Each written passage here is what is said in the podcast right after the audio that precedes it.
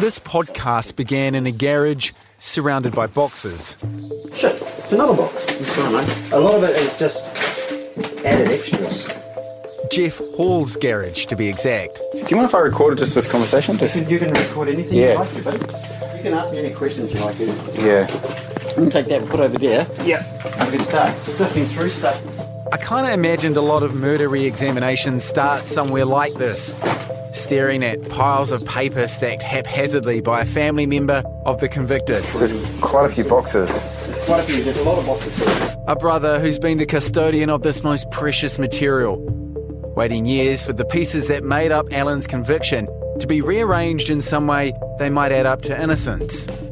Like I say, there's at least 10,000 pages of trial evidence uh, and uh, interviews, police interviews, a lot of information that's come back from our detectives. Tangled web of court documents, that's what I call it.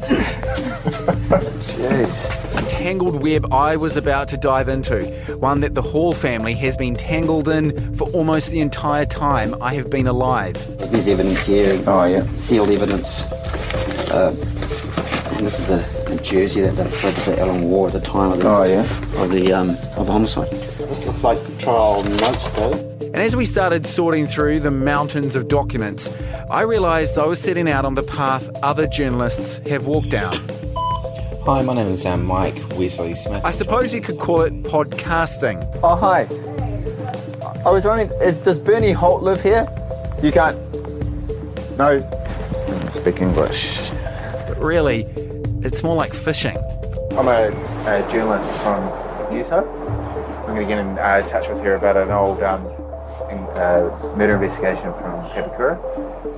What the hell? As you can imagine, you pound the pavements and talk to a lot of people you have never met before. Hi, I was wondering if uh, Ronald was available. No, I think you've got the wrong number. Sorry. There is a lot of that, I tell you. No, I think you've got the wrong number. Oh, my apologies. I have left dozens and dozens of voicemails, Okay, that didn't work. hit many dead ends, Hi, I was wondering if Wayne was available. There's no Wayne here, sorry. and frankly, I really want to say something unpleasant to whoever this woman is if I ever meet her. The number you have called is not currently active or is invalid. Please check the number and dial again. But then that's what I suppose is one of the enjoyments of fishing the waiting, the hoping, never knowing when or if you might strike it lucky. So maybe if I ring back in the evening? Uh, yeah, that's right. Cool, thank you. Boom! Haha, think I got him. And as I loaded all those boxes into my car that January morning outside Jeff's garage, You're gonna have a bit of fun, aren't you? Yeah, no, it's like a treasure trove. I had no idea where on earth I would end up. Be careful, it doesn't get toothache and you just No, and turn crazy. don't worry, my, my wife is there to keep me sane. Well, I better get away and start reading. I'll see you in about uh, 18 months. Well, I hope it to be sometime sooner. From Newshub, this is Grove Road. I'm Mike Wesley Smith. Radio Pacific News. A masked intruder stabbed a middle-aged Papakura man to death last night and left his victim's two sons injured in the attack, which took place in their own home. For the past year, I've been investigating a home invasion and murder that happened on a quiet suburban street in Papakura on the night of October 13th, 1985. He's not the sort of person that would go looking for trouble or even go getting into mischief. I've retraced the steps of the killer, interviewed witnesses who were never called to testify, and uncovered evidence that was never submitted to the court. A weed. There used to be a weed, mate. He was dead set weed. Like I said, I, I'd be able to snap the guy within about 10 seconds, I reckon. This is the story of the murder of Arthur Easton and the conviction of Alan Hall, a man with no alibi or answers. But it's also a story about our system of justice, the power and trust we give to police and prosecutors, and their ability to find the truth. And then the older one, he turned around and said, I should have killed the black bastard. My name is Alan Hall, and I was wrongfully convicted of the murder of Arthur Easton. The portrait of the offender had changed. As told by Brendan and Kim from their hospital beds, the intruder was no longer definitely a Maori person, but still a tall male with a medium build, but very strong. He had medium length brown hair and had been wearing jeans, and his top was long sleeved. It was hardly the clearest description, but the boys had now told police that the man's face was masked by his woolen hat, and they weren't able to give any further details. As the description of the intruder evolved, the police search broadened. Here is Detective Senior Sergeant Calvert McMinn, one of the heads of the inquiry, speaking to media. I think he's either a local resident or someone who knows Papakura well, perhaps a visitor uh, to Papakura or a resident returned and since gone. I think that the movements of the offender on the night suggests a local person. Someone must know who he is, someone is harbouring him, someone must know the connection between the bayonet and the hat. 57 officers had been put on the case. Detective Senior Sergeant McMinn told the press that police were squeezing the community pretty hard for information. They had called at more than a thousand households, taken more than a hundred people in for questioning, executed almost 40 search warrants, but they still could not tie anyone to the bayonet and hat. I'll, I'll show you where um, Alan's family lived. So Salis Place. Oh, yeah. I'm driving to Salis Place, a quiet cul-de-sac of Papakura with my producer, Maggie. The houses there, for the most part, are now surrounded by high fences, except for the old Hall family home, which is still exposed to the street. Its lawn rolling out from the front door to the public footpath, as was the style in 1985. And so he slept in the in the garage. Is uh, there so another building out the There's back? a yeah, so, so there's a little sleep out which is now used as like storage by the current owners, but this was this was as it was in 1985 when they raided it. It's a Um, nice house. yeah. It's tidy. It looks like the house you go visit your grandparents for the Yeah. weekend in. Yeah. And it was in this house that Alan Hall grew up and lived all of his life, and where his family, his mother, and siblings continued to live after Alan was sentenced for the murder of Arthur Easton. The house is about a 15 minute walk from Arthur's house on Grove Road. And where were you living in 1985? Papakura. Who were you living there with? Parents. But that year, um, step father died, so. Yeah. That's Alan speaking to me in prison. In case you couldn't understand him, he's just mentioned that in his final year living at Sellers Place, his father had died. Alan's father, Calston, was a carpenter and only 53 years old when he died suddenly from heart failure on the 18th of September 1985. 52 year old Arthur Easton's murder happened just one month later.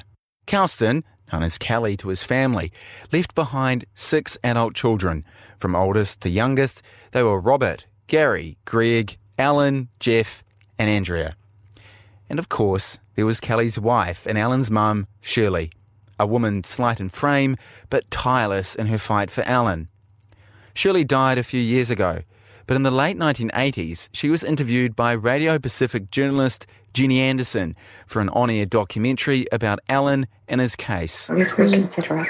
Not at all violent. I mean, he's not the sort of, sort of person that would go looking for trouble or even go getting into mischief. That budgie, chatting furiously away in the background, belongs to Alan. He got the bird while in prison, but Shirley adopted it after it was decided he would not be allowed to keep a pet in his cell. As he grew up, Shirley says Alan was awkward and shy. He struggled to keep up at school and was eventually told he would not be allowed to sit school certificate. No, he wasn't allowed to, unfor- unfortunately, and that still rankles with him. He did want the chances, but even though he didn't have a hope of getting it, you know. Why wasn't he allowed? Well, because of his mental slowness, and so he left school and just went out and got a job. Alan had few friends, but he found independence through his work. His first role was at the Cadbury's plant on Hunua Road, and his second was at the Sterling Pharmaceuticals factory in Manurewa, helping package up medical drugs, where he worked until he was sent to prison in 1986. I've spoken to many members of Alan's family and people who knew him well, and what they often describe about him is that he was simple or not as mentally alert as others. Um, it's hard to put a finger on the exact problem. This is Greg, Alan's older brother. We're sitting in his lounge in Auckland, surrounded by piles of paper relating to Alan's case, which Greg has spent years combing through. He could probably be manipulated easily.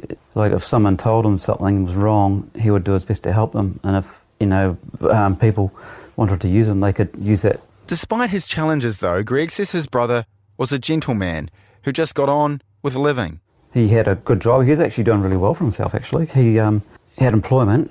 He always had a job.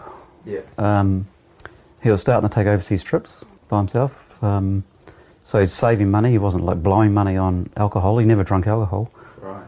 Um, never did drugs or anything like that. Um, he was just, yeah, he's, he's on the right track. He was heading upwards. Alan's younger brother Jeff sees similar. What, was Alan a violent man? it's completely the opposite. You know, it's it's Alan. He's a slight. He was a slight man. Um, I think my grandfather described it. Uh, Alan as a sort of person that would uh, walk around a sleeping cat. You know, um, rather than than than wake it. Most people will tell you that Alan has a quiet nature, and having spent time with him, I'd say the same. As we spoke in prison, there are periods where his lack of intonation and animation make Alan appear emotionless, a trait which was taken by detectives 33 years ago as telling of a cold and callous mind. It's a description, though, his family rejects without hesitation. Alan is not very confident. He speaks softly, holding his chin down. He has a quiet staccato manner of answering questions, and he doesn't tend to say any more than the question put to him demands. And how do you find life in here? Oh, you get by. You do? Yeah. How, what, what, what's your main thing? What do you do to get by? What gets you by? I quite like sometimes like to keep to myself, but uh, There can be a tendency for lawyers mounting legal arguments to reduce the accused, the essence of who they are, to only a few lines. In Alan's case, he was described in court as intellectually backward or limited in intelligence and slow. But having spoken with him, I don't know that these labels capture all of who he is. For example, once he warms up, a conversation with Alan finds an easy rhythm. From beneath the reserved exterior comes flashes of humour, insight, and it seems, sincere empathy for the Easton family. yeah, I honestly true justice for them. They lost their father. Yeah. I want, I would like to see the real murder. If he or they are still alive, I want to repeat what Alan just said because it can be difficult to understand him at times. What he told me is, I want to see true justice for the Easton brothers, and he wanted to see the real murderer caught if they are still alive. Then again, the police would argue from beneath that same reserved exterior, Alan can and did exhibit a murderous rage. In interviews with Alan, detectives would describe him as looking angry and fierce. And when Alan was eventually arrested, he struggled with officers who later said he was surprisingly strong for his size. So, what is the truth? Who is Alan Hall really? And what is he capable of?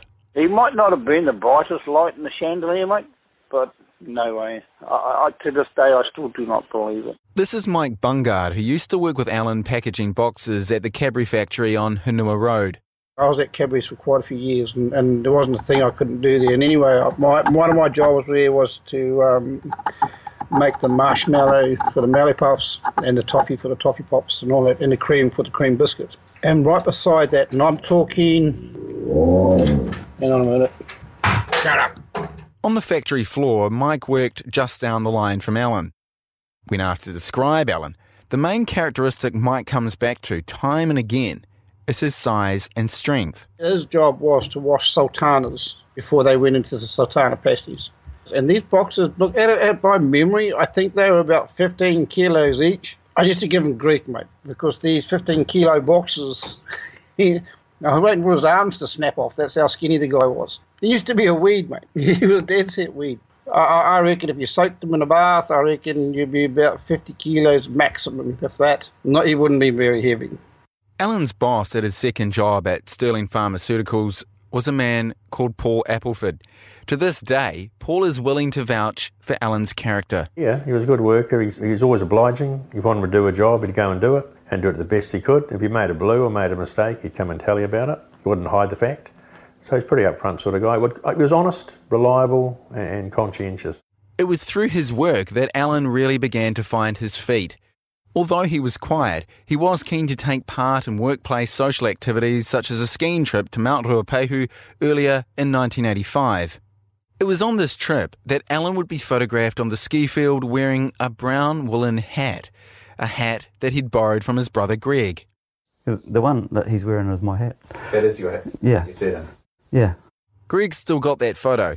You see Alan pictured from head to toe on the ski field's mid stride, wearing one of those fetching ski suits synonymous with the 1980s. That's my jacket, and he's got my ski pants. And those my old motorbike gloves.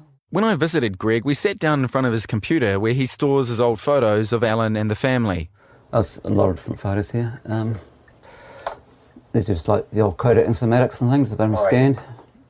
They're the kind of scenes that fill thousands of family albums up and down the country. There's photos of holidays at the beach, trips to the local swimming pool, a grainy photo of Alan on a skateboard. Yeah, this is a family portraits we used to get. It's obviously one of the outtakes because everyone's looking the wrong way. And while scrolling through these images, you can see that the Halls don't appear all that different from the Eastons. Just two ordinary families, decent people, living in different houses a 15 minute walk apart in Papakura. Just normal family like you find anywhere in New Zealand, yeah. Yeah. In the decades that have passed since Alan's conviction, his family have taken on the burden of trying to clear his name. Till the day she died in 2012, his mum Shirley never stopped fighting. Alan's younger brother Jeff explains. Well, I mean, uh, you couldn't be more proud of, of a mum at that time, you know, um, bringing up six children, Yeah. losing her, her husband after a long illness, and a very short time later, having her son arrested for murder. Mm. And, and she did a great job, you know, she, she got, gathered a lot of evidence and she did what she, she could for Yeah. a mother for her son. The fight is now in the hands of Greg and Jeff. In a way, this seems as much a fight for Shirley as it is for Alan. Although Alan kept to himself, he did have interests outside of work cycling and music. He liked sweet nostalgic music like The Carpenters and Air Supply. And he collected military memorabilia. He owned many books on the subject and liked to mail order gear from an army surplus store in Hamilton called Valentine's. Crucially, for what would eventually play out, over the years, Alan also purchased three bayonets from the store, including a distinctive M96 Swedish bayonet. And why did you decide to order bayonets? Oh, I was just fascinated with them. Oh, yeah? time. What did you find fascinating about them? Um, being young, I, Yeah. I was just uh, fascinated with having my hand. Yeah. Because I think you mentioned at one point in one of the statements you said you had it for protection. Gotta be. Yeah. It It's good to have it, you know. Got nasty people up there. Were you, had you been particularly threatened by anyone? Oh, no, no, No, it was just you thought you'd protect yourself? Yeah, family. I'd like to take you now to what Alan says he was doing on the night Arthur Easton was murdered, October 13th, 1985. Sometime before 8 pm, he went out for a walk. To deal with his father's recent death, he says he took these trips regularly, sometimes walking, sometimes cycling on his red 10 speed bike. But like so many parts of Alan's character and this story, it was a habit open to interpretation. To his family, these strolls were a chance for Alan to clear his head and to grieve. But to the police, it was the habit of a weirdo, a loner, who detectives believed was also prone to peeping in people's windows. Alan says that night he was dressed in a red sweatshirt, brown cord trousers, and blue track shoes. The American sitcom Benson was on the TV when he left. Alan says he remembers hearing it playing in the background as he got ready to go out. The TV schedule for that day confirms that the show was on between 7 and 7:30 on that Sunday evening. He then set out for his usual walk. He headed along Sheehan Avenue, Kelvin Road, Settlement Road, and turned left into a local kindergarten. He went through Kelvin Road Primary School, then circled back to make his way home. Did anyone see you go out for a walk? Oh, no. No. He says he was gone for about 35 to 40 minutes. After he got home, he listened to music for a bit, then had a shower, and then went to bed in the sleep out in the back garden that he shared with his brother Greg. Well, I saw him and he sort of looked at me and, you know, he said hi and that, and then just got ready for bed and hopped in and lights out, went to sleep. Did you see any injuries on him? No, nothing. Nothing. He just looked normal. He just like laying there, calm, in bed, tucked up. But police would say that Alan's evening panned out very differently. Just over a kilometre away, Arthur Easton was dead. He and his two sons had been viciously attacked in their own home. Alan Hall had not just gone out for a walk as he'd claimed. He had gone to Grove Road to commit murder. With a bayonet he'd purchased from the military store Valentine's and left at the scene, wearing his brother Greg's hat that he had used as a disguise but was torn from his head. And with no witness to his movements outside of his family home that night, he had no alibi. It was these three elements that formed the backbone of the police case against Alan Hall, a man who says he is innocent. Because um, I didn't commit murder. Mm. I didn't know the family. Mm. Why should I go there in the first place? Mm. No. I know I didn't do it. Yeah. I'll go to the grave. No, no, I didn't do it. In the next episode of Grove Road. Well, you, you have to remember, Alan was uh, interviewed for seven hours uh, with a, I like to call them a crack team of New Zealand detectives. Yeah. Um, and then he was interviewed again for another 12 to 15 hours. All right. With no From- lawyer. But no lawyer, no break. Detectives have finally traced the origin of the bayonet used to slay Arthur Easton in his Papakura home. Thousands of people don't have alibis. It doesn't make them guilty of anything. Yes. Yes. Yes. Grove Road was produced by Maggie Wicks. Audio production by Asher Bastian. Music by Asher Bastian and Grant Brody. Graphics were done by Kushal Bhatia, Vinay Ranchhood, and James Brown. With help from Finn Hogan, Silka Wheel, Roman Newson, Anand Hira, Kari Johnson, Michael Mora, and Sam Farrell. To learn more about the case, go to newshub.co.nz forward slash podcasts. If you have any questions or tips about the murder of Arthur Easton, please email us at groveroad at mediaworks.co.nz.